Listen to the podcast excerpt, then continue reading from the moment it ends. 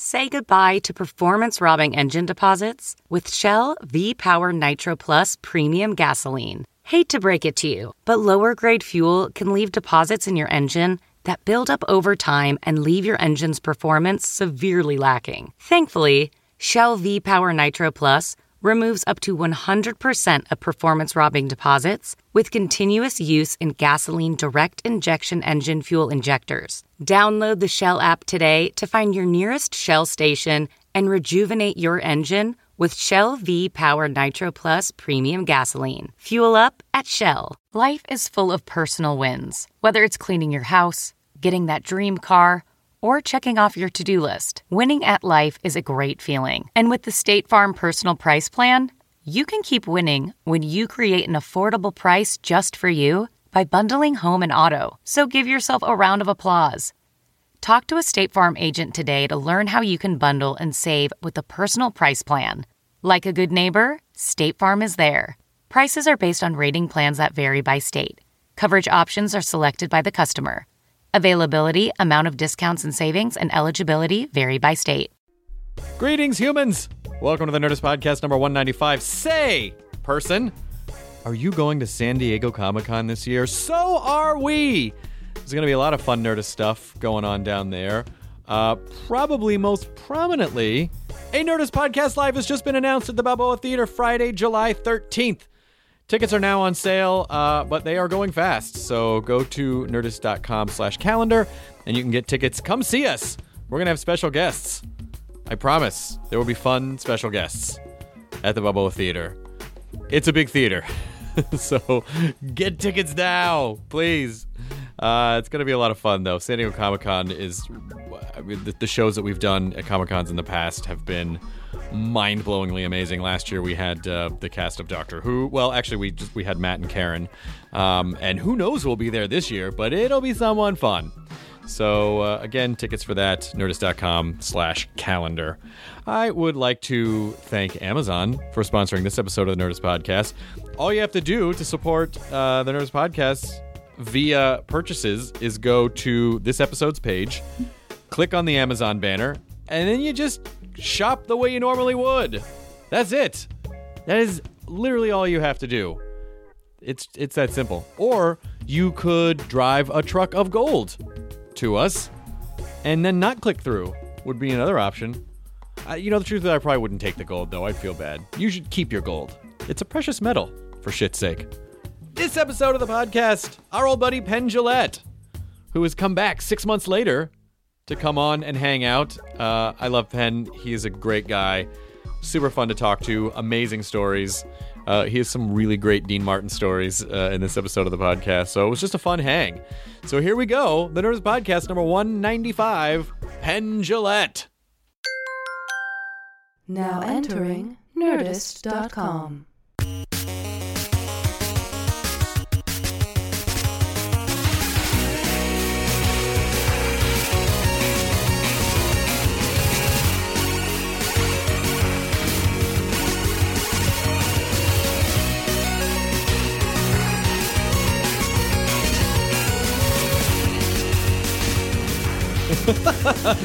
Hey, you piece of shit. No, no, no, not That's you, what it Chris. says. Oh, okay, I'm sorry. Although that was good right off the top of your Thank head. you. Yeah, That was yeah. like wrinkles. I was really reaching down. Hey, you there with the shirt. Call me a hockey puck. Hey, you with the shoes. Oh, it's, I have What are you- shoes. He's talking about me. Those shoes are dumb. Honey, isn't this great? He's talking about we me. paid sixty dollars for this. Uh, Penn Jillette is How's back. your steak? Uh, you, you tell me about. Uh, Is the show started? Yeah, yeah, It just happened just like that? That was it, yeah. Okay, yeah, okay. yeah, that's my magic. It was very good. He's seamless- very good. seamless transition. Just one moment I was talking, and then the next moment I was talking. Penn's podcast actually starts. Uh, welcome to the podcast. There you go. That's Hey, good. Sure. Nice. Uh, you mu- you must have seen some legendary shows in Vegas, Really? right? Have you not? Do you, Uh, yeah. do, do you go see Uh, shows there? I went to see when I first came to Vegas. You know, the big shift in Vegas. Everybody talks about you know mob to corporate, and the best thing said to me about thing, really. about Vegas, which I loved, was when I first. Uh, I guess I was just visiting. I wasn't even working there, like in the '80s, way back. I get in a cab, and the cab driver was explaining to me what Vegas is, and he said, "You know, Vegas used to be really classy." and then Elvis came and brought all the hicks with him. Brought all the Hicks. brought all the hicks with them. So it went from the sort of Bugsy Siegel. Well, you know, the Rat Pack. Let's do it. Let's keep it all entertainment. Yeah. Right. Went from the Rat Pack to you know guys doing uh, uh, George Burns impersonations. you know? Right, right. And I'm sorry, when Danny people- Gans. Rest in peace. Well, you know, I, I had a discussion with a uh, with a uh, with a writer in Vegas. We are having this big discussion, and we are arguing over the worst show in Vegas. And uh, he was contending Danny Gans, Yeah, and I I was contending another show, which I will not mention. Okay. And we were talking about, you know, how you weigh art, the criteria for art. And uh, what I weigh all art by is the balance, or actually the the the the cumulative of skill and crazy. Mm-hmm. You want 100% skill and 100% crazy. Okay. Or say that any way you want. You know, you want skill and you want passion. Right. But any, any way you want to break it down. So you have a handful of people at any given time who um, have tremendous skill and tremendous passion. Bob Dylan, Miles Davis, Picasso, Stravinsky, aren't a lot of them, right? Right. You can, you know, and I, I said in our lifetime that I named mostly people who were dead. Right. Uh, but uh, Bob Dylan is alive. And when you go see Bob Dylan, at the end of the show, what you want to do is write a play. You want to put out an album. You want to write poetry. You want to do everything because he's so good. He inspires you. He makes you think you're good too. He makes you think life is good. And then there are the people that are really, really skilled but lack passion. And Right. You go, well, that's okay. They're a little cynical. They do the same stuff all the time. But boy, they practiced a lot. You know, and uh, they're really good. You know, and I make the guitar gesture because I don't want to mention Eddie Van Halen. Sure. Uh, and uh, and uh, but you know they're really really good, but they're not crazy. There's not this. Then you have the people that are just crazy. Yeah. And have no skill at all. David Allan Coe. Okay. see the country guy David Allan Coe? I've heard of him. Yeah, Yeah. crazier than a shithouse rat. No skills. I'll go anywhere to see him. Okay. He's that good a performer. And then you have people that are varying degrees of that kind of stuff. Right. When you go to a show, you're trying to see passion and skill just fully blown out there. What you never see is a complete lack of skill and a complete lack of passion. Someone who's cynical and can't do anything. It's very, very rare because people that have no skill and still get on stage should have some passion for performing Well, that's the what audience. that's what internet comment threads are for. People Exactly, exactly, exactly. So there is an act in Vegas that the, the name of which I will not say, but the description has already made it clear. That is someone who lacks all skill, Yes. and lacks all passion. Okay. comes out sneering and uh, uh, uh, contemptuous of his audience Mm-hmm. and of himself, and can't do anything Okay. and has a long run in Vegas. Then there's Danny Gans, who is also condescending, uh, contemptuous, and no skill. Also, only famous in Las Vegas. Yeah, exactly. My dad though loved loved him. We when in the nineties. nineties. it a bowling joke? Well, did he have a bowling joke? He, he goes, my dad. It was something how, how you pick up a hooker with three fingers, something like that. Something like that, yeah. I think it was, you know, my my dad, my dad represent. I love him to death, but his sort of artistic appreciation sensibilities are mainstream America. Your dad is America. he is America. And so, you know, like in the 90s, he was like, I mean, like my dad was the guy that, that said I would I should watch blue collar comedy because I would love it because I'm from the South. He also lo- wanted me to see Danny Gans. He was like, this guy, he sings, he dances, he does impressions, he does it all. What bo- what bothers me the list of things that bothered me about Danny Gans, and uh, what I think is I always hated. I just want to go on the record as I genuinely disliked him. I don't know why. I don't know him, very per- never good- met him personally. It's very good to speak ill of the dead because they won't mess with you. yeah, they're not gonna fuck with me. we're safe. Um, he would do now when you see Gilbert Gottfried, who's who is the best of us. You know, he's he's he's the he's the funniest man alive and uh, absolute genius. When you see Gilbert, he does an impression. There's something he brings to the impression besides doing them dead on and perfectly accurate. He'll Right. give you Groucho and the year of Groucho. Yes, he does. He, he will do 56, 57, 58 Here's my Groucho. 72 43. Groucho. Yeah, he'll do all of them. He'll do all, and he, he does them all perfectly. He always brings something conceptual to the impersonation. It's not just I broke down in Hollywood and who comes to help me? oh, it's Jack Nicholson. Right. Hey, here's Johnny. Right. You know, not not one of those things. He actually brings something. He does brilliant stuff like you know Bob Dylan and Floyd the Barber. From Mayberry RFD. All right. doing Who's on First. Okay. There you get a lot. you That's a concept. Uh, and you've got he, he will do you know he'll do uh, George and Ringo doing Who's on First. He'll do Jerry Lewis with you know always bring something to it. Danny Gans would do pieces of the person's act that he was doing an impersonation of. So it was actually part of George Burns' act that he would just do. It was almost like it was a mashup, but with less artistic. So we're arguing. And he's saying that Danny Gans, we're talking about this art thing. Sure. That what you're going for for perfect art is 100% passion, crazy, bravery, and 100% skill. And then we were saying for the other side of that, for the worst act possible, you want cynicism, contempt, coupled with not able to do anything. And he brought up uh, Danny Gans. And I said, yes, yes, yes. Danny Gans was awful and um, homophobic and, and sexist and um, unpleasant racial stuff and had no skill. but my guy is worse. Right. And we spent, uh, we were at, uh, uh, what's that place? Capriotti's, where they have the big Yeah. pastrami sandwiches. Okay. And through a whole big pastrami sandwich, um, we argued about this. And then he called me at nine the next morning and said, You win. Your act is the worst in Vegas. And I said, What happened? He said, Danny Gans died last night. I said, Last night? He said, Yes. So now you win hands down. We have no arguments. We're now the best of friends. And this is what's so great about this. There's a great punchline to this. At the time, he was um, in a relationship having sex with a, uh, a woman who acts in uh, pornographic films. That was their. He was a writer in uh, Vegas, and he was he was with this woman, and um, their breakup was happening because he was he was and is an atheist, Okay. Mm-hmm. and she was spiritual. Okay. So there's you can chart, you can chart, you can actually draw this out on a graph. You can start when you are sleeping with a pornographic actress and you are having sex with her.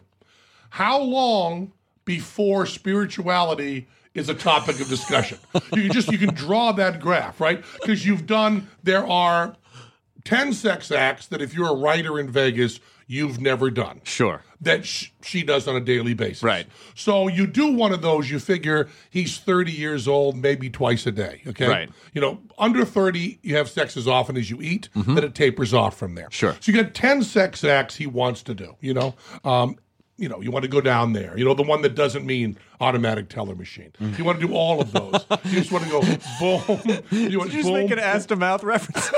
yeah. yeah. Well, see, whenever whenever anybody says to me ATM, ATM, machine, yeah. no, they say ATM machine. Machine. I say, well, you must mean ass to mouth machine because ATM automatic teller has the word machine. Machine. in Just it. like when people And say pin number. Yeah, and you're certainly not stupid enough to say machine, machine. Right. So there must be a machine somewhere that does ass to mouth. I made that, what we're referring to. I, I made that joke on. I think I made that joke on Twitter when I went to the uh, the Adult Entertainment Expo once. It was going on at the same time as CES, and I was like, I think the ATM machine here means something different. There and, go, exactly. and no one no one got what I was talking Well, about. well, I'm glad. So you explained it. I so yes, it helped. Yes. So you got twice a day. So after five days, you then the window is open to talk with her about spirituality. Sure. But I think you can do those 10 things again. Right. So it's really 10, 15, maybe a month you go before you go, okay, we've done all of that. Now what do you think about God? I mean, when you're yeah, exactly. When you're you know like right, you finish your act, uh, you're you're toweling off uh, some some light poop off of your genitals,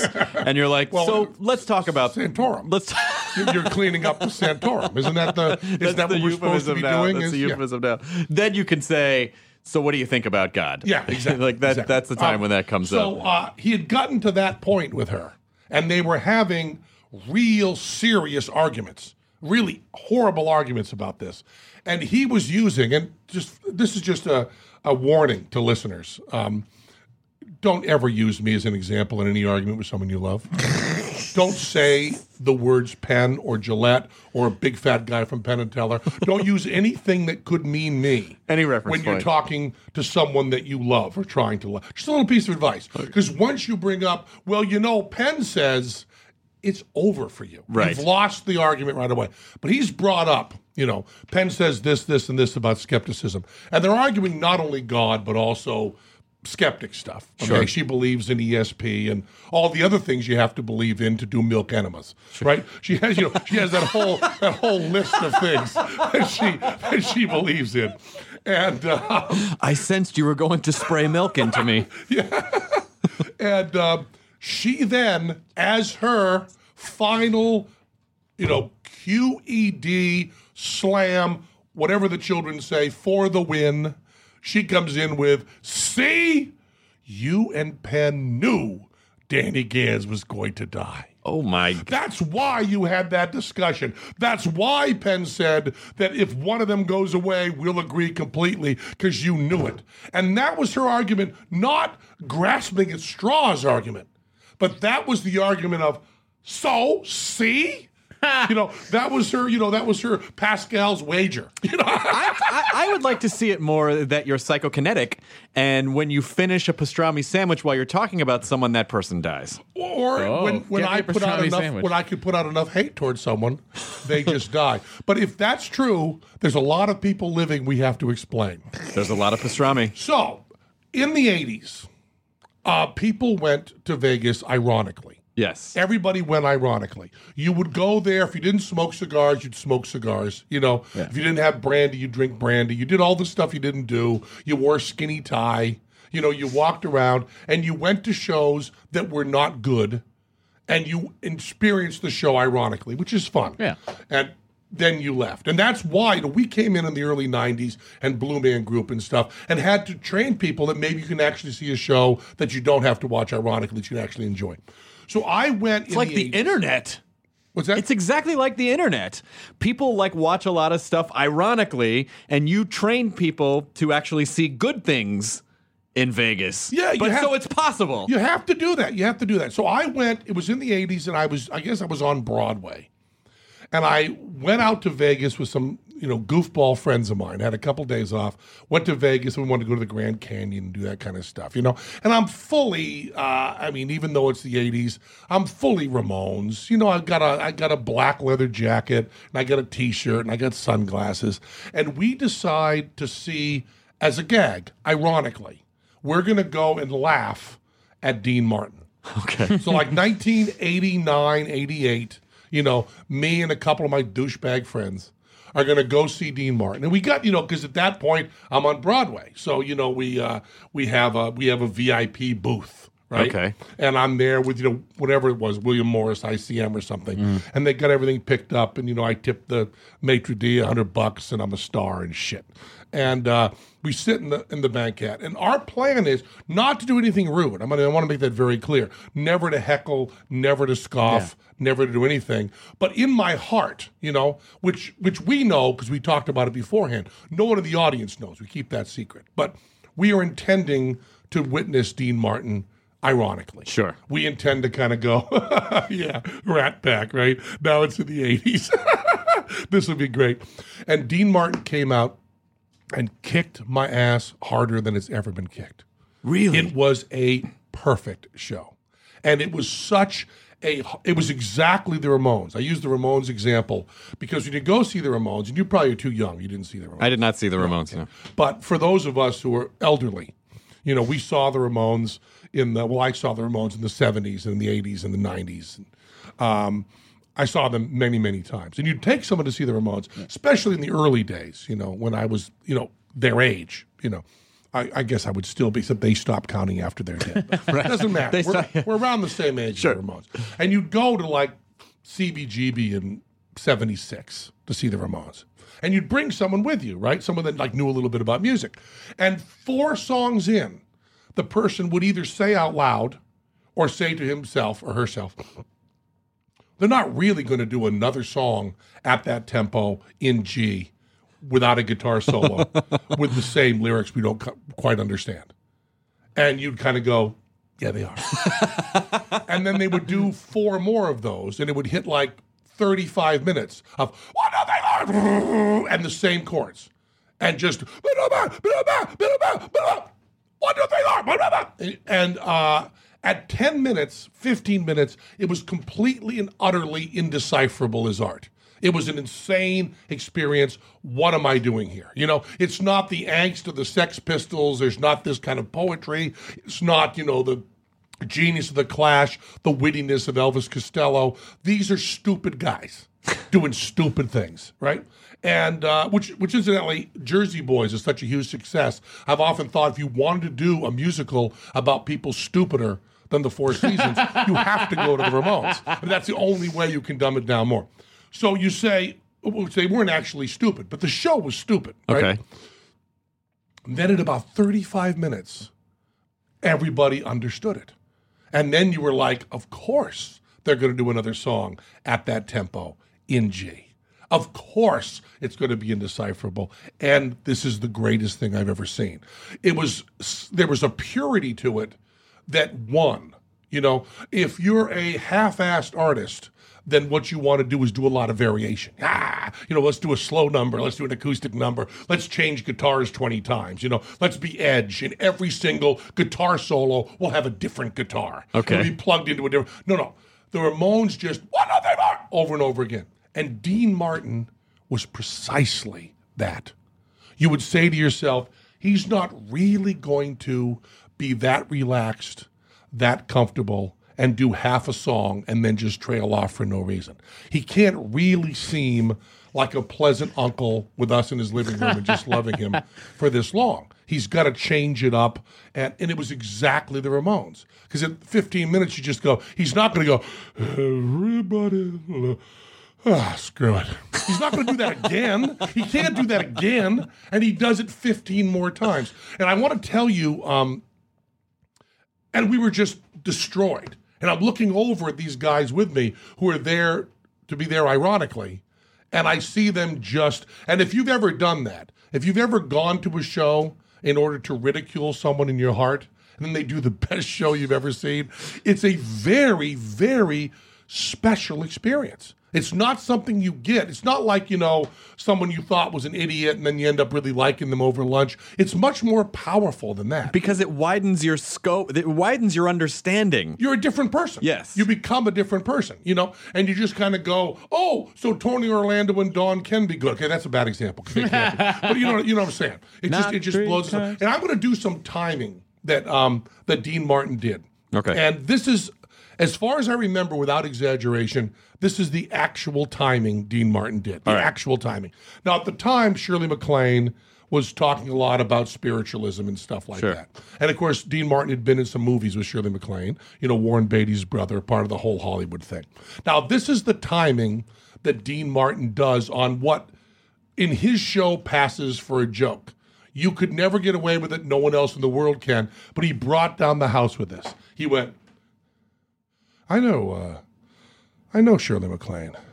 I know her. Uh, I know her. I know her personally. She's a. Uh, she's.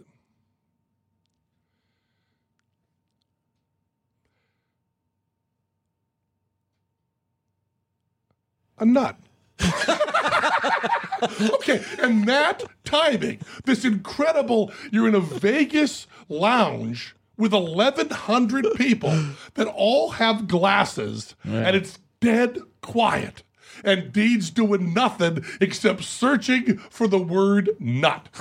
And then he stops halfway through the show and goes, You know, uh, you can't, you can't possibly see this.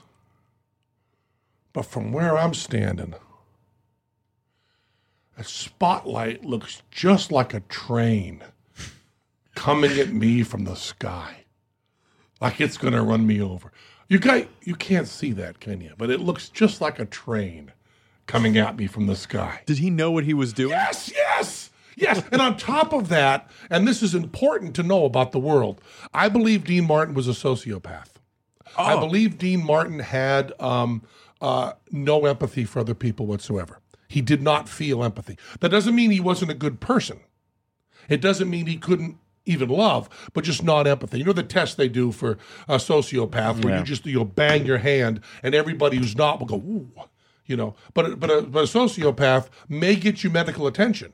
They may help you. They may show you sympathy. But that moment that your hand gets hit with a hammer, they don't cringe. Oh Okay? wow, because they have no, em- they can't, they can't be They don't. They don't. They're just they're not instant thing. Someone gets hit by a truck, they'll run and get help, but they won't go. Whoa! They don't do that. You know, they just go. Okay, I'll get help. That'd be amazing if Dean Martin was a serial killer, a la No, Dexter. no, but you don't see if you. What I contend, if you have a doctor or a lawyer, try to find a sociopath. You do not want someone who feels empathy for you while they're taking out your liver. This is You want someone who's following the actual rule. You're endoscopic. We're going to do this. da, da, da. They don't go, ooh, ah, ugh, ooh, wow, ooh, ah. You don't want anybody doing that. It's gross, you guys. It's really gross. so, well, it's fascinating to me that a performer could not have empathy. Oh, well, that's the great thing. Because the other thing is, if you think, and I'm gonna, I'm not gonna have you do this out loud because Okay. it might be embarrassing, but I want you to think about the sexiest person you ever encountered. Well, not, not- don't say something like someone you had sex with that was wonderful, but the person that you looked at them and talked to them a little bit and just completely melted. Sure. That is a sociopath because we have such eagerness to please them. The fact that they don't have that they're there's a kind of sexiness that just demands from you that you show me that you're worthy of me looking at you. Is that what's is that what people refer to as like magnetism? I believe it is. I believe it is. I believe that that is, you know, and you wouldn't want to say this publicly or on a podcast or anything. Sure. But I believe that what we find attractive, magnetism and so on, is simply sociopathology. There's nothing else. Because Dean Martin, I mean, and I mean this, the Sex Pistols, okay? Um, come out on stage and they spit on you and they don't care and they throw beer at you and it's just completely transparent. All they want is your love. Right. You know, that's all they want. And you, no one believes them for a second. Not one of their fans believes that they really hate their audience. Right. They adore their audience. Because why would they fucking be there if they really hated them? Well, that's the answer with Dean Martin. You, he doesn't need you at all. And it's an amazing feeling to sit in an audience with someone on stage who is in no way needy, right. you know, in no way desperate. And Bob Dylan is needy. You know, the greatest performers you can think of are needy. Dean Martin was not. And there was a moment during his show when someone said something fairly loud. I don't think you'd call it a heckle, but they were talking at a table while he was talking fairly loudly. And Dean looks over at him and they stop instantly. And Dean's reaction to this heckle, you know, was not, hey, I don't go down to the bus station, knock the dick out of your mouth when you're working. You know, none of that, you know, oh, when second cousins marry. None of that stuff, you know. He just, uh, or I remember my first beer. None of that. Right. He just looks over at him for a moment and they shut up. And when as soon as they shut up, he goes, no, no, no, no, you don't have to. You don't have to. You don't have to be quiet. You know, um, Sinatra, Frank Sinatra. You got to be quiet when he's working. You got to pay attention. But you know, you can bowl during my act. and I, you know, I, the bowling was not put for you. That's what he says. I am. Maybe he put it for me. Maybe he did he ask about No, me? I want him to like me so bad. it's exactly that. So your question that you started here just moments ago. yes. Moments. was what great shows have you seen in Vegas? And Dean the Martin. answer was Dean Martin. I love I think that it's one idea. of the greatest shows I've ever seen in my life. I love that It's- idea, and and you're absolutely right. Like there are certain performers where you go, oh, they just have a thing, and now that you've put that into words, in my head, I'm piecing together. Oh yeah, none of those performers made it seem like they needed me to like them. That's so fucking crazy. Where I feel like when I'm on stage, I'm just constantly like, hey, please like me. Love me. Please love like me. Love me. Love I'm me. up Yeah. here because I need you to like me. Yeah. so why even why even perform? Was it just because it was his profession and he didn't know what else to do? I think there's a, I think there's a one word answer. Hmm. Pussy. pussy. Yeah, I mean, I, I think that's that's the only answer possible for Dean Martin. You know, uh, it- it- there's a book. Uh, Nick Tosches wrote a book called Dino. Uh, that's Dean Martin's life story. Yeah. and uh, it is full of amazing, amazing uh, piece of information. When Jerry, you know, and people don't know this, and they shouldn't, I guess, but it still bothers me. Uh, the most successful entertainment act by any metric you want to use in the United States of America's history was Martin and Lewis. No comparison with Sinatra, no comparison with the Beatles, no comparison with Elvis Wow. uh, for 18 months in the mid 50s, they would stop all traffic in Times Square if they walked out of their hotel room. They were huge, huge superstars. And you can't even understand the level that they were stars. For long term, for percentage of the country, it's Bing Crosby. You know, for um, uh, iconography, you know, it's Elvis. You know, and of course for record sales, it's Justin Bieber. I mean, Right. just it, it, it, that just ends up with population. But really, for a certain way, you want to measure it, which is you know um, stopping traffic, changing the world. Every single radio show, every single newspaper article mentioning them, it's Martin and Lewis right there in that sweet spot. And then they broke up, and um, Jerry Lewis called Dean Martin after they broke up and said uh, there was going to be this little moment of closure afterwards. And Jerry Lewis said, You know, Dean, a lot of guys can sing like you, they can be funny. A lot of guys can do all the stuff we do. But there's something about the two of us together that really uh, grabbed America. And I think, you know, thinking about it, Dean, I think that that something was was love. I think people just felt this love between us. They just felt this love. And Dean said, You can call it love if you want. I just saw a big fucking dollar sign. Goodbye. Oh my god, That's it, you know. That is insane. Yeah, and what what you had with Martin and Lewis, and if you watch any of the stuff with them, you have this combination of someone who cares so desperately as Arthur Penn, who directed um, Martin and Lewis and was a friend of mine, one of the greatest American directors of all time. Uh, I don't know why I said American in there. It was like to try to pretend that I knew something about anything that wasn't American. What if you had said, I'd be like, is that guy from Russia? You're like, no, no, no, no. Yeah, you're He's gonna bust me. American." I just, Okay. I'm an American. Okay. Uh, Arthur Penn, one of the greatest directors of all time, who worked with Martin Lewis, said, you know, when you were in a room, Jerry Lewis used up all the air in the room. Right. You couldn't breathe when you were in a room with him because he just he sucked up everything. So so I mean, no one has ever wanted approval more than Jerry Lewis, and no one has ever wanted it less than Dean Martin.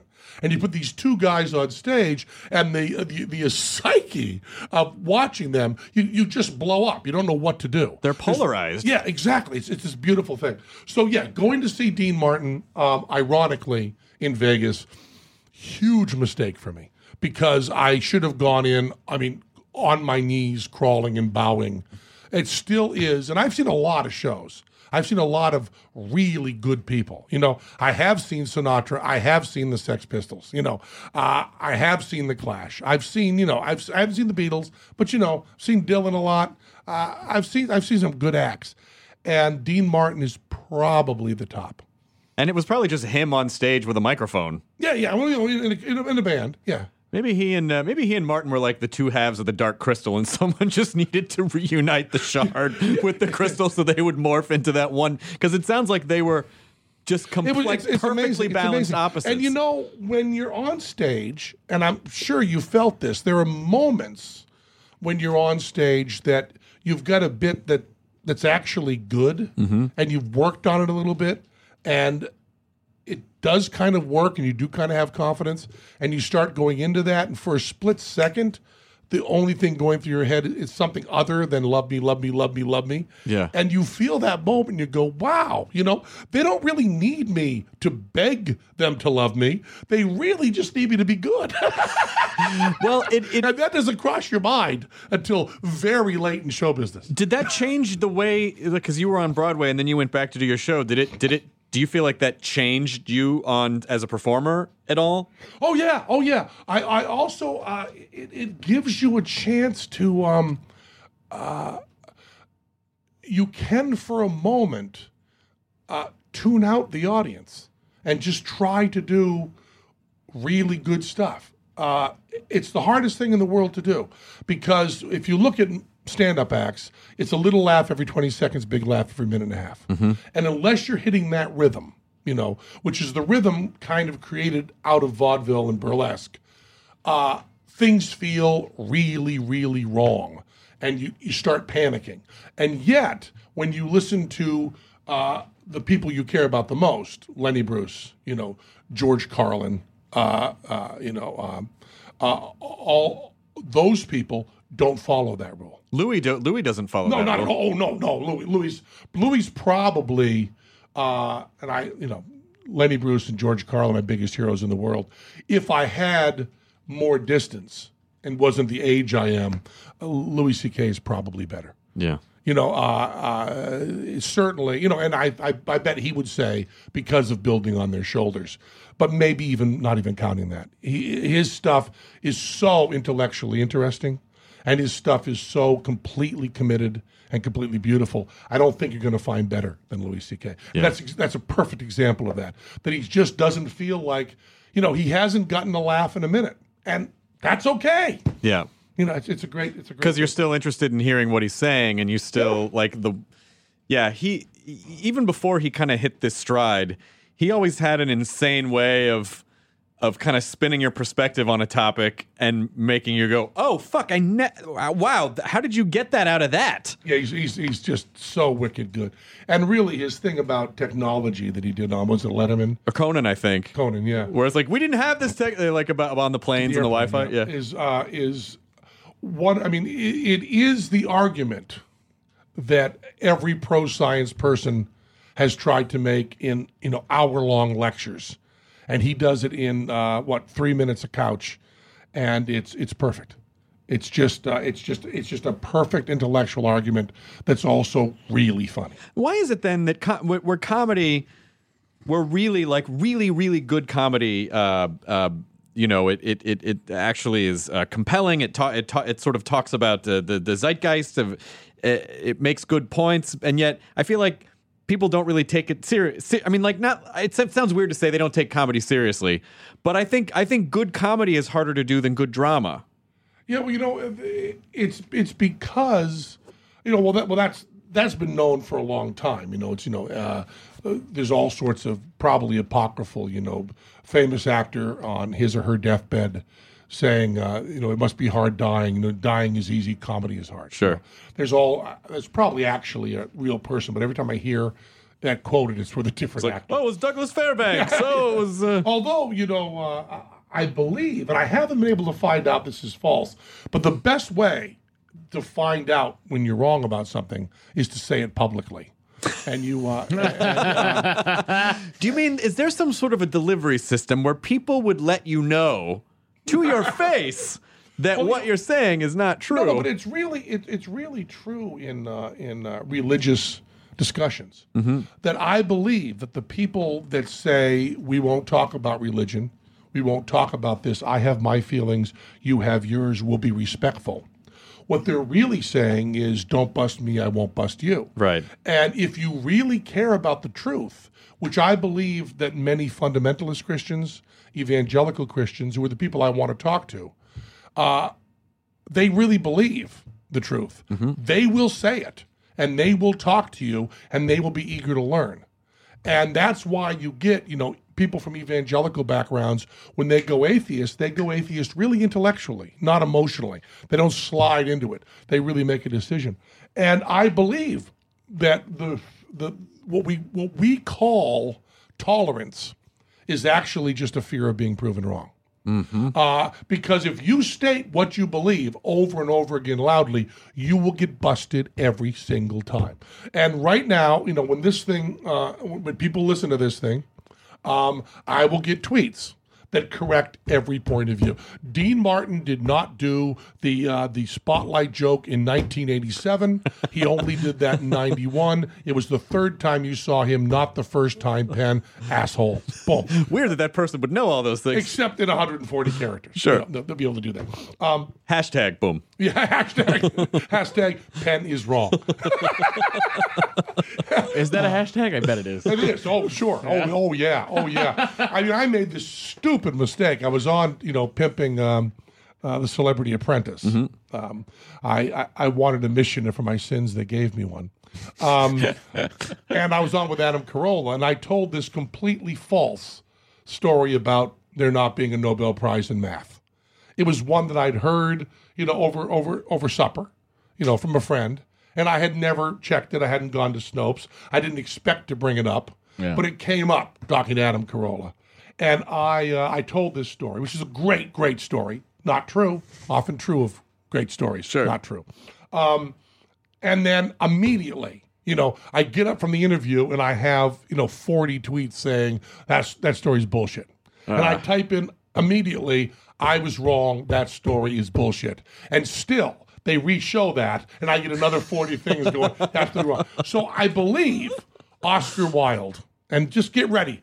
They already got now. Right now, as people are listening, they have their finger and this, and you know, this podcast is called Nerdist, Yes, and sir. there's there's there's a pejorative built into the word nerd, which I guess is turned around almost completely. Yeah. But when I say about these people that are listening and have their fingers on the keyboard, it is not in any way. It's it's just respect and also humbled that people care enough to do that. But they're already they've already got Oscar Wilde into the Google thing there. They've already got that. That wasn't either those curtains go or I do. yes, it is. Okay. Yes. It, now is do you think that's true? I don't know, You're but gonna I, find I- out. I like believing it's true because, you know, it's uh, it, it, it I I like the idea, and I think it's one of the reasons why I love Doctor Who so much. Oh, yeah. is is creating mythology with with real live reference points. Mm-hmm. I love I love that. I love that. I like I will totally see Abraham Lincoln Vampire Hunter. You know, like I just I love the creation of mythology that are based in real people, even if all the facts. So like with the Oscar Wilde thing, I don't know if he said it, but I love the idea of But it so what I love is that the hashtag just changed to Chris is wrong. There's plenty of that. There is plenty of I that. I love that. You know what I love your I love I love your point about uh, do you do you feel um, because you're so outspoken about things and because you you very freely share you you say what you believe. I try. You absolutely say what you believe and when you're wrong you say I'm wrong. When you think you're right you say I'm right.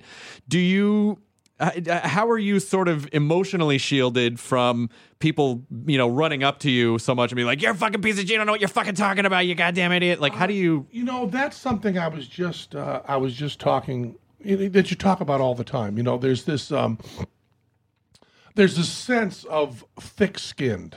You know, people will tell you Howard Stern has a has has a thick skin. You know, um, uh, Sam Kinison. You know, nothing bothered him. You could say anything to him you wanted. And people say, you know, you have a thick skin. People can run up and say you're fucking wrong.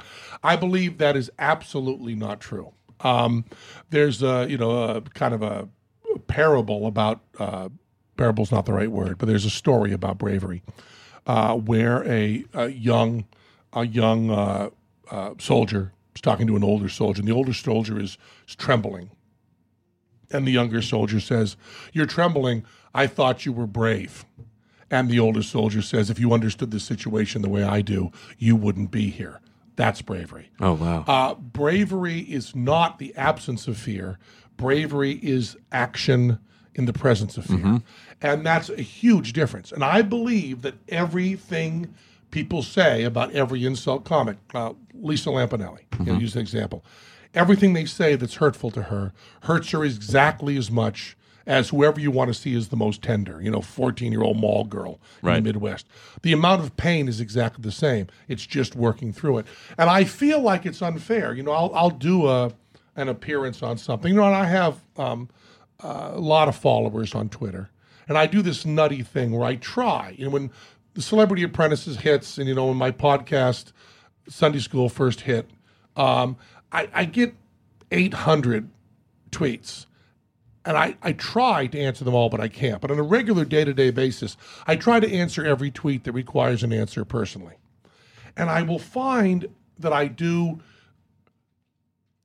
25 thank yous in a row. You know, thank you, thank you. And some stuff remarkable, like people that, you know, really reacted to the atheism in my book and really beautiful stuff and talking about, you know, death of a loved one, which I talk about a lot, and, um, and so on.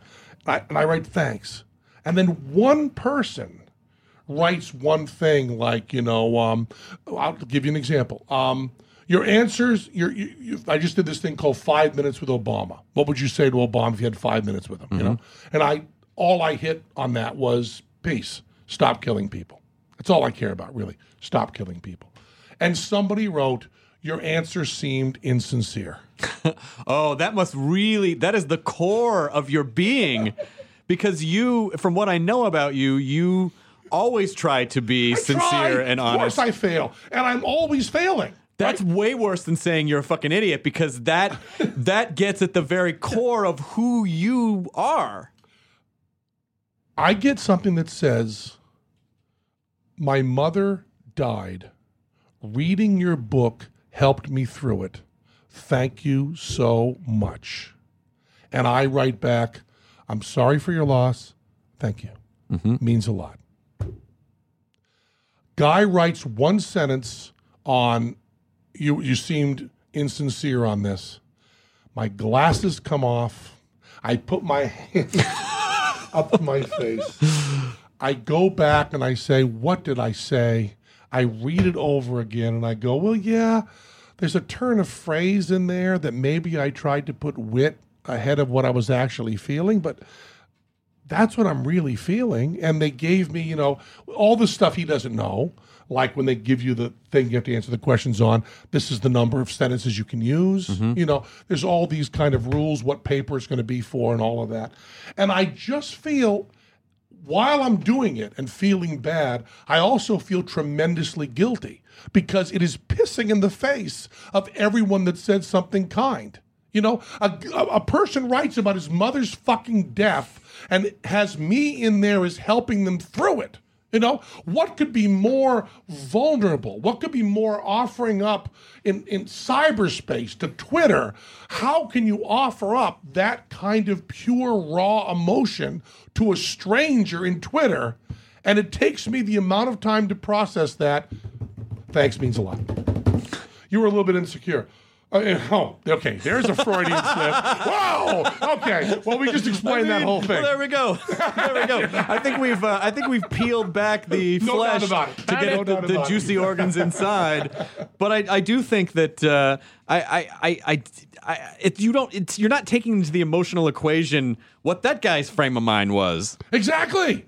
Exactly. You know, he just got beaten up by his uh, his girlfriend. you Right. know? Uh, I don't know what happened. Uh, no, well, you know, uh, th- Sure. that's the thing I always like to point out. You know, spousal abuse is about 50 50. Yeah. Yeah, you know, and uh, the one side of it doesn't go as reported because well, you know- I don't know, you know, but but but if you go to you know, you know emergency rooms and stuff, it's you know, and I have a uh, one of my one of my dearest friends was stabbed in the back by his wife Oh my with a knife in the back, stabbed in the back. Was it Tom Now Arnold? the number of people that I've met personally been stabbed in the back is one, and I know eight people who've been shot. Okay, I know one guy's been stabbed in the back, and it was by a spouse Oh my who God. took a knife and buried it into his back, and he was too embarrassed to go to the emergency room. So he has this big gnarly scar. You know, he's 76 years old and has this big gnarly scar where it looks like someone stabbed him in the back with a kitchen knife. I love the second after that happened, where it was like, blah, and then he's like, "Oh, I can't go to the hospital for this." Oh, why did you do that? for? It's like just it's so inconvenient. I, I had I had a friend, one of my uh, one of the best close up magicians that ever lived, named Jerry Camaro, and Jerry Camaro. I can tell stories about Jerry Camaro forever. Jerry Camaro rode with a motorcycle gang called the Huns. Okay. And the Huns were uh, were a gang in I guess the 60s and 70s. I may get some of these facts wrong. They're out of Connecticut, and they're the ones.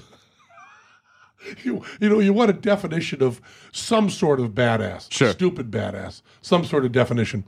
They're the ones that stole a million dollars in arms from the Black Panthers, Okay. then sold them back to them. Jesus Christ. I have a lot of trouble thinking of something stupider than that. Yeah. But he was sergeant of arms at that time. Okay. Jerry Camaro. Uh, that's the kind of tough guy he was. And he was a close up magician, right? And That's how he got the arms. he just all the guns. well, that, that, that, well, that was that was the whole thing. He did this perfect bottom deal. And you know, a bottom deal is impossible because what you're trying to do with a bottom deal is you want to deal cards off the bottom of the deck that look like they're coming off the top, so that the top card that you're controlling can be dealt to you or to anybody you want to. That's what a bottom deal accomplishes.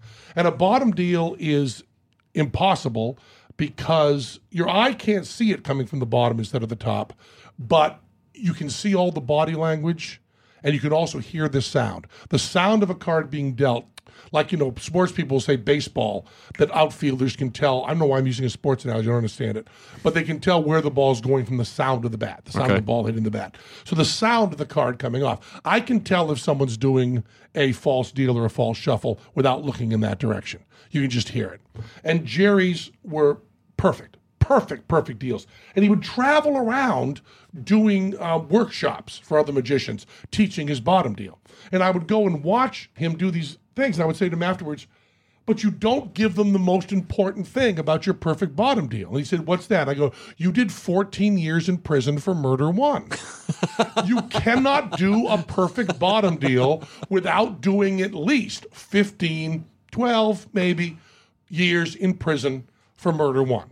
You need to sit in a cell with a deck of cards, and you need to do that longer than anyone has the willpower to do. So, if you want to learn a perfect bottom deal, and I know you do, I do. my advice is first kill a motherfucker. Okay.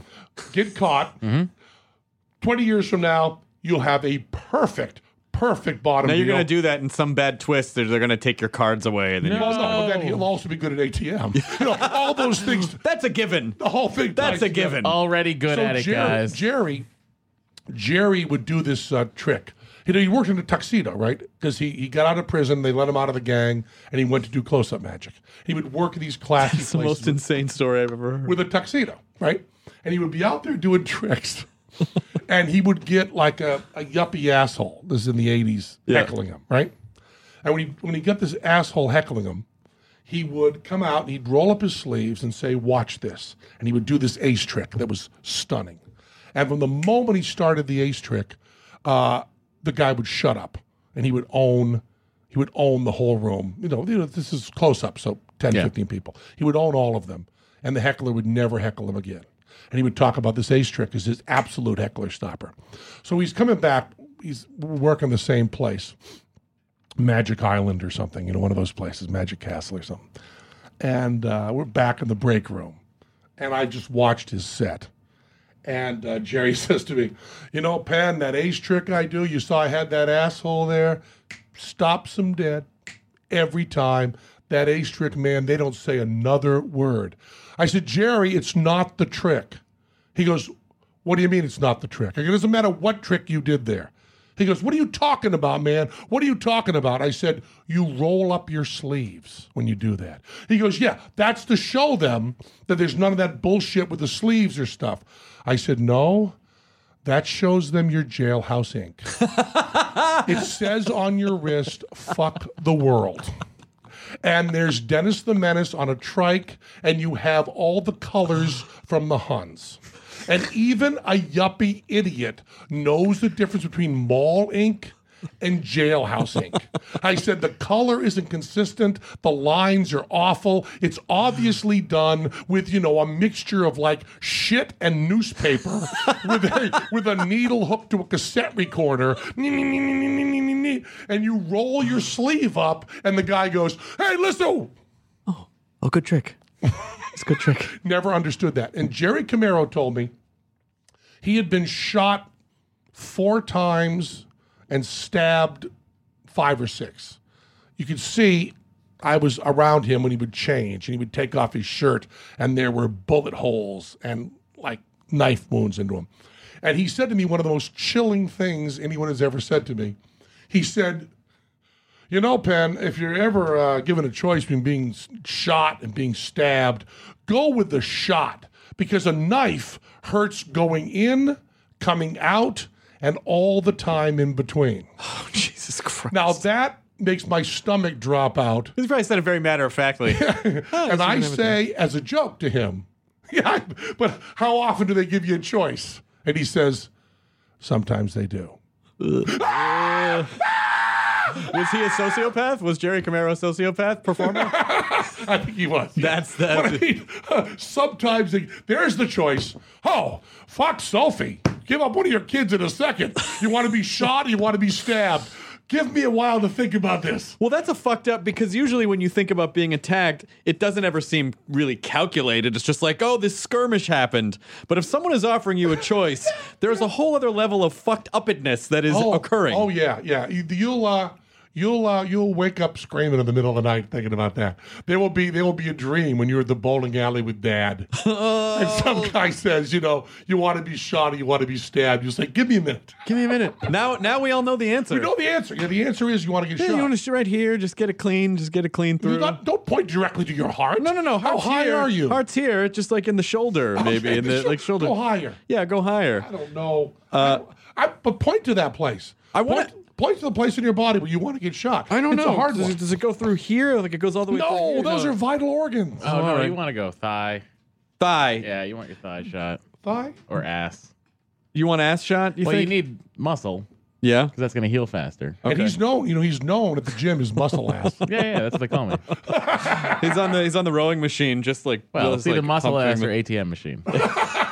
your ATM machine at the gym.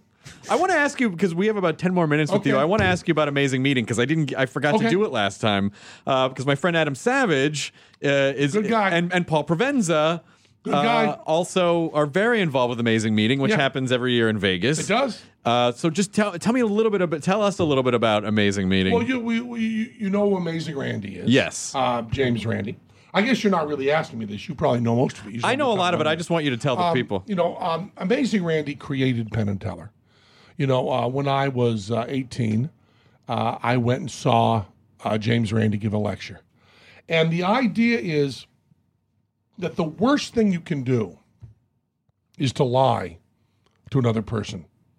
Uh, and I mean really lie. I don't mean something you believe or a little half-assed lie. But one of the most powerful things you can do is just say an untruth. And when I was 18, I had been burned very badly by a magician, Kreskin, um, a mentalist who led me to believe that there were there was ESP, and I had completely uh, conflated. I guess you didn't even conflate it. I mean, I they were the same to me, lying to an audience on stage and lying one on one to a person. And I was very against that and still am. And Amazing Randi did this show where he talked about lying being okay within the proscenium and not okay outside of it. So once I'm telling you in the Penn and Teller show that I'm going to lie to you and you know that, it's okay. I go a step further and say that I don't want anyone to leave our show with a misunderstanding about the world around them. So we can saw a woman into halves and then you leave and know we haven't killed her. Mm-hmm. But that also has to be true with mentalism. You can't think that I did a trick with memorization or reading body language that was actually done with a you know slip force. You know, I just I can't do that. That's not right. So I that's that's a hard thing to keep. By the way, that's a hard uh, that's a hard level to keep because it's so nice to be able to go. I read your body language on that because it might cover up you know the fact you did a shitty move. Um, right. so Randi changed, you know, and that's that's a huge thing about Randi and about Houdini. You know, Elvis Presley doesn't really make a change in the philosophy of what he's doing. If you want to talk about what's great about Elvis, you know, um, great voice, sexy, but more important than that, um, culturally, uh, doing an awful lot. And I mean, I guess this could be argued with, but an awful lot for racial harmony. I mean, he he did make black and white music the same. He did mix those together, uh, and whether I mean, someone had to do it. Whether it happened to be Elvis or he actually did it, that's a big thing. But he didn't change from there to something else. What Houdini did was started out as an escape artist. You know, I defy the jails of the world to hold me, and then changed to there is no afterlife. Right. Pretty, pretty heavy. You And know? he, he was disproving people. Yeah, he was he was busting people. And Randi did that same thing. He went from escape artist to someone who worked with scientists and talked about how, you know, essentially said when you're testing paranormal claims, you do need all the scientists there, but you also need a magician because test tubes don't lie to you. Yeah. And people do. We need to do this. So he set up uh, over the years, he went from just James Randi and Nut, who would go on Tom Snyder and say, you know, Uri Geller might be doing magic tricks, um, to the James Randi Educational Foundation, which is now thousands of people and is out of Florida and has a board of directors. Which, you know, how many things are you involved with that have a board of directors? Yeah. Yeah, it's pretty cool. That's pretty rad. Have a board of directors, and um, uh, Randi becomes this kind of figurehead, and uh, they do whatever you want to call it: ghost busting, skepticism, whatever. And then uh, every year, and they do it. They've done one in Australia. They've done one in England. They tried one in Florida, but mostly it's Vegas. You know the the the, the bellwether of skepticism. um, and uh, this year it's in July. Uh, I know because uh, Friday the thirteenth of July, my band is doing the um, the, the Penn's Bacon and Donut Party, Awesome. which is not affiliated in any way with the James Randi Education Foundation. I'm gonna go to that. I keep that separate Sounds like fun. because I don't want Randi to have to answer for what I do. Because if, if he does, you know, so I pay for everything. I pay for the lights, the sound, the band, the bacons, the donuts, everything. And you're welcome to come in, anybody that's at TAM or anybody that's even in Vegas. I invite everybody. The doors are wide open. I had about 12, 1300 people last year. I got a, you know, six piece band. We play rock and roll, atheist rock and roll for an hour and a half. Then I ask people to just give money to Randi. Two, three, four. um, and uh, but the real speakers, you know, they've had, of course, Hitch, Christopher Hitchens, and Richard Dawkins, and Sam Harris, and all the you know the the, the horsemen of uh, you know put Dennett in there, the four horsemen of the uh, the, the atheist, and uh, I've also gotten Trey and Matt. Uh, Oh, wow. uh, Trey Parker and Matt Stone showed up and uh, and lectured because you know the best skeptical show ever done on TV was the John Edward episode Oh, so of good. South Park. So good. And uh, Teller and I tried for 20 years to explain cold reading and explain talking to the dead and took our best shots at it and did some really, really good stuff. And then were completely and utterly creamed by Matt and Trey, who were a thousand times better than us. And now, when people come to us as the experts on cold reading, I go watch the South Park. Here, it's on your, it's on the internet. They're- you just, just, just go watch better it. than us. I always I remember watching a, a documentary in the early '90s that always stuck with me about James Randi, and and one of the things that he did was. I think he said, and again, I'm sure the internet will tell me if I'm wrong, or you maybe know this, but he said he was making his money when he was younger. He was doing readings for people, mm-hmm. like like tarot card readings, and just as an experiment, he started telling people the opposite of what the cards were actually saying. And he said, without fail, people would always find a connection to it. Always, yeah. Uh, uh, you know, Randi. Uh, uh, there's a trick. There's a really cool trick, and this is one thing that's not covered by um, by uh, South Park. So I'll add a little bit to the cold reading thing.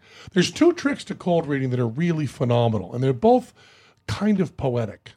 One is any cold reading you do, just say everything and take it back. Works perfectly. Do a cold reading on you. Oh, you're very you're very outgoing, but hmm. there's a, there's a shy side of you as well. You like to be around people, but you value your alone time.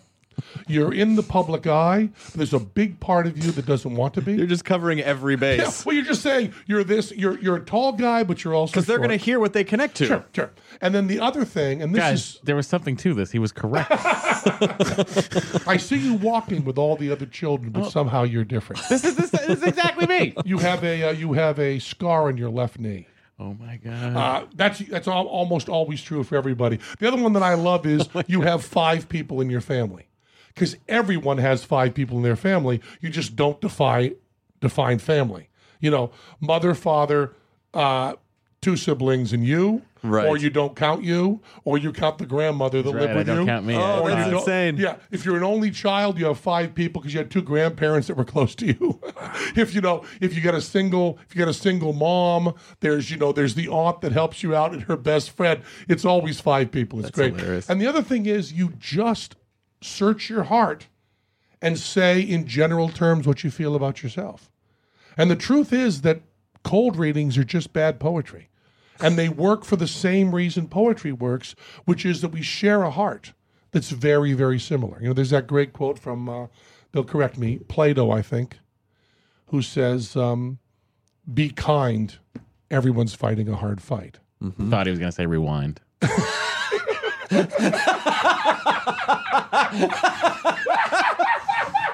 I believe it was Plato. Be kind. Matt, you have scored, my friend. Thank you. Good. That was Come in, Um, hit a home but run. you know, we leave. all have we all have the same uh, insecurities, the same battles, the same everything, and that comes out in cold reading. So for three or four days on that weekend in July, starting the Friday the thirteenth, uh, at uh, the South Coast Plaza. Wow, I can't believe Nerdist is going to pay for me to go out and cover this for the website. This They is should. amazing. Well, I will actually. Okay, good. I'll send you to Vegas go. to well, cover the other them. thing you can do is you can bang out some shows with incredible guests. Oh, hey. I mean, Yeah. Let's do that. There's no chance of you having Dawkins come into the studio. No, he's not coming to E. but you can you can get Dawkins there. That would be You pretty know, crazy. I mean, uh, it's uh, we we went there uh, when I was doing my radio. You know, and I'm doing a podcast now, so I'll be there. I'm doing a podcast called Penn Sunday School. Yeah. and I'll be doing it from there. Uh, then and you know, I we had we did the radio show. Goudeau and I had you know Hitchens, Dawkins, and Sam Harris on. Those are three weeks in a row. You know, just hardcore. Great, great, great interviews. It was wonderful. But Yeah. it's really a good time, and it also has that you know you just don't get to be around those kinds of like-minded people that often you know to have over a thousand people not one of whom is going to talk to you about astrology in a positive way Unless you're on Reddit. right. was that, yeah, it's a pretty, uh, it's a pretty, pretty, pretty beautiful situation. And I, used to be- you know, we did ten years of Penn and Teller doing Q and A's or doing little shows and shit until everybody there had seen everything that we could possibly do and uh, ask us every question possible. And then I just put together a rock and roll band. that was my That was a- solution. you should have just called the Q and A. Yeah, it was our Q and A. And you know, we had uh, we did Viva Las Vegas and had strippers. I mean, skeptical strippers is pretty cool. that's pretty great. Yeah. They don't because you everything they're doing you can prove because Right, and they don't, and they don't, and they don't, and, and the strippers don't say afterwards, "This is my first day working here." I don't. You know, I I'm not, I'm not real. I'm not a religious person. I was raised Catholic. Um, but I also I don't have anything against religious. I mean, like I have I have friends who are very spiritual, and and the only time I ever get crusty is when people get super judgy about like, you know, when they do the you're wrong or I'm going to condescend you because you're going. to I mean, that, I don't really know what's what. I know what I believe, and I know, you know. I guess it's kind of what you said earlier about like you believe what you want. That that makes you happy. It's true to you because you believe that. yeah, well, it depends. You know, it depends. There, the the difference of opinion there is whether you want to change what you feel to get closer to the truth, or whether you want to embrace it and not let it go. Right. And I think that the people that tend to be uh, uh, insulted uh, that they are more judgmental are actually the people who are changing their minds and going closer to truth. I mean, if you are outspoken, people will slap you down. Sure. And that's a really good way to learn. You know, one of the ways I went from being kind of a straight liberal to being libertarian was just friends of mine who I would say something, they'd say, shut up, you're wrong. You're just wrong. You know, and uh, until I started s- saying stuff, you, I didn't get I didn't get a chance to be uh, proven wrong. And you know, so I, I I I try to be outspoken because boy, that's the quickest way to get information. If you sit comfortable with your beliefs and keep your mouth shut, you will keep those beliefs the rest of your life. That's an interesting point. If you point. speak out about them, people will slap you down. I do like that point that if you are actually seeking the truth, that you are comfortable with being wrong because ultimately the truth is what you want, not something that just uh, confirm or at least in your mind confirms a set of beliefs that you And already you know, have. it's, it's it's it's it's hard to do, but it's such a great feeling. The, the saying, "Oh, I'm wrong." right. It's just a, it's just this great great feeling. Because you get to learn. yeah, you get to learn, and it's it's it's really hard at first, and then you can just get really really good at it if you are like me, wrong all the time. you get good at going, "Oh yeah, that's not how the Nobel Prize math happened." Sorry. I mean, in a way, I think I think the the internet is good for that. Is that um, you know there was a generation of people who were totally isolated from the public, and so like performers, and so they, you know, they kind of lived in these weird sort of isolated bubbles. And now the internet is sort of the, it just keeps you in check. It, just does, keeps it you in does. check. It- it- you know, the the idea, and I would have been wrong about that. You know, the idea of um, crowd intelligence. You know, just simply Wikipedia Mm-hmm. and all that Wikipedia means. I w- would have been, and indeed was, um, very skeptical of that working. And you know, every Wikipedia page has a few mistakes, but boy, on the overall thrust, it's pretty right. You know, I was talking to a friend of mine who said, you know, they had my birthday wrong, they named one of my children wrong. They got, and I said, but yeah, but everything they want to really know about you, you can get on that Wikipedia page. The uh, when we all work together and think together, it is astonishing how much uh, how much we accomplish. I'm one of the people that thinks that um, there is absolutely nothing but good in the internet. I think there's nothing but good in freedom of speech. I don't put any caveats on it at all. I mean, inc- including all the comments and you're stupid. You You're suck a better person than I because I, I see stuff sometime online like "Ah, that guy shouldn't be allowed to express that. Why does that guy have a voice? that is the worst thing I've ever read. Yeah, but yeah, I guess well, I guess that's I- just part of I- the thing that makes the system work. and I, and I like that. I mean, I like the I like the fact that it's it's all uh, it's all real checks and balances and not at all top down. You Yeah. know, the idea that it's uh, it really is so purely egalitarian.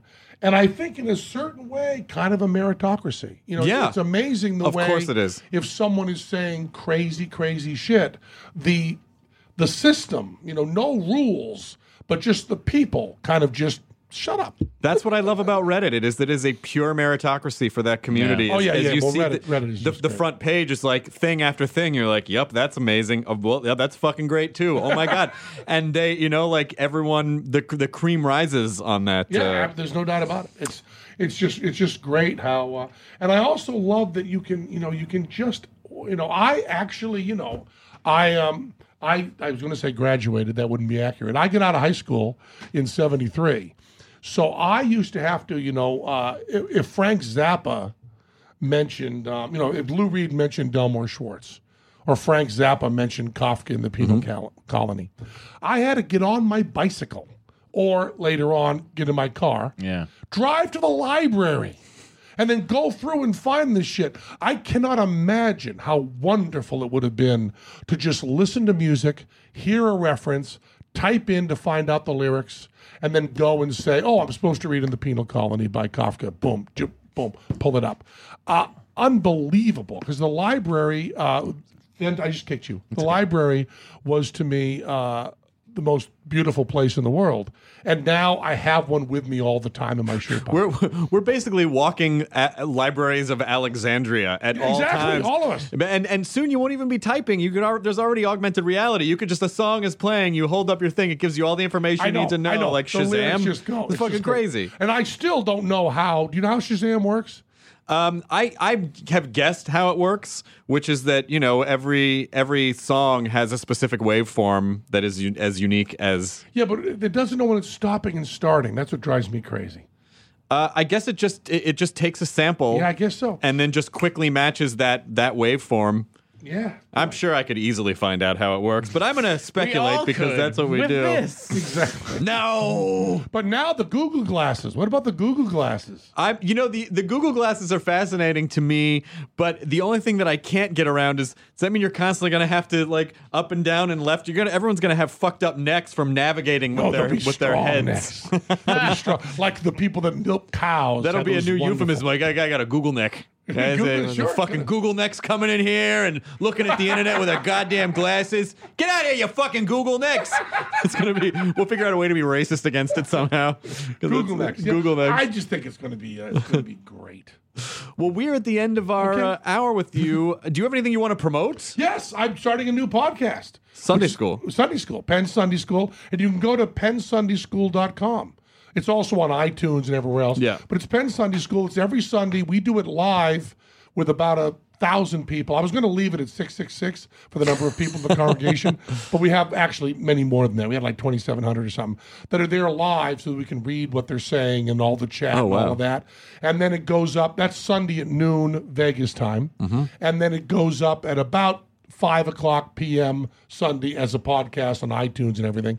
And the great thing, and this has made me so happy, is you can go to pennsundayschool.com or pennsundayschool.com because I didn't know how I was going to tell people how many S's to put between pen and unday. So you can take your One pick. or two S's between pen and unday. It's up to you. And we try to keep it, you know, uh, it, it's a very, uh, very focused um, podcast, we try to talk about um, monkeys, God, and the Supreme Court. Okay. We try to keep it with those, those three, three. things because that's They're all the same thing. When, when when when it all comes down, those are the three things I care about most: Yep. monkeys, God, and the Supreme Court. And they weirdly all tie together. They certainly do in my heart. Yep. And what have we learned? If you have a choice between being stabbed and being Shot. shot, You wanna be shot. I was shot. And it's ATM, not ATM machine, Sociopaths make the best performers. and the best sex partners. That's and right. I have a muscular ass. yeah, Yep. those are all the things we learned today. Ah, I love that. I, it's nice when we can actually learn stuff on the podcast. we all we all walk away from here feeling much in the same way you did at a, show, a little show in the late 1980s when you saw Dean Martin perform. Dean Martin is so good. Now I want to go back and watch every performance and study him. You're, you're going to go crazy. You're going to love it. You're going to just love it. You'll come back on again at some point, right? Why wouldn't I? I, I love like having you on. like- We'll have I him on in July when we're in Vegas. okay. Yeah. Yeah, we'll, we will we'll come to amazing meeting, or if I if I'm working, I'll send Matt. Like some, one of us will be there, or Sure. all of us will be there. Yeah, that'll be good. That'll be good, good, good. All right, cool. Thanks, man. Good to see Okay, you. Okay. Thank you. Good to see you. Enjoy your burrito, everyone. Now leaving Nerdist.com. Enjoy your burrito. This episode of the Nerdist Podcast is brought to you by Amazon. Go to the podcast page at nerdist.com. Just click through the Amazon banner and shop as you normally do to support the Nerdist Podcast. Murder on My Mind, a new podcast available exclusively on Wondery Plus, explores the circumstances leading up to the murder of two young men and the mistrials of the man accused of killing them. Up and coming rapper YNW Melly gained notoriety in the hip hop world for his shocking lyrics and criminal exploits. When two of his best friends were gunned down in a drive by shooting, investigators suspected the young rapper staged the scene. But after not one, but two trials that ended in hung juries and new evidence that may place YNW Melly at the scene of the crime, his trial has been paused indefinitely.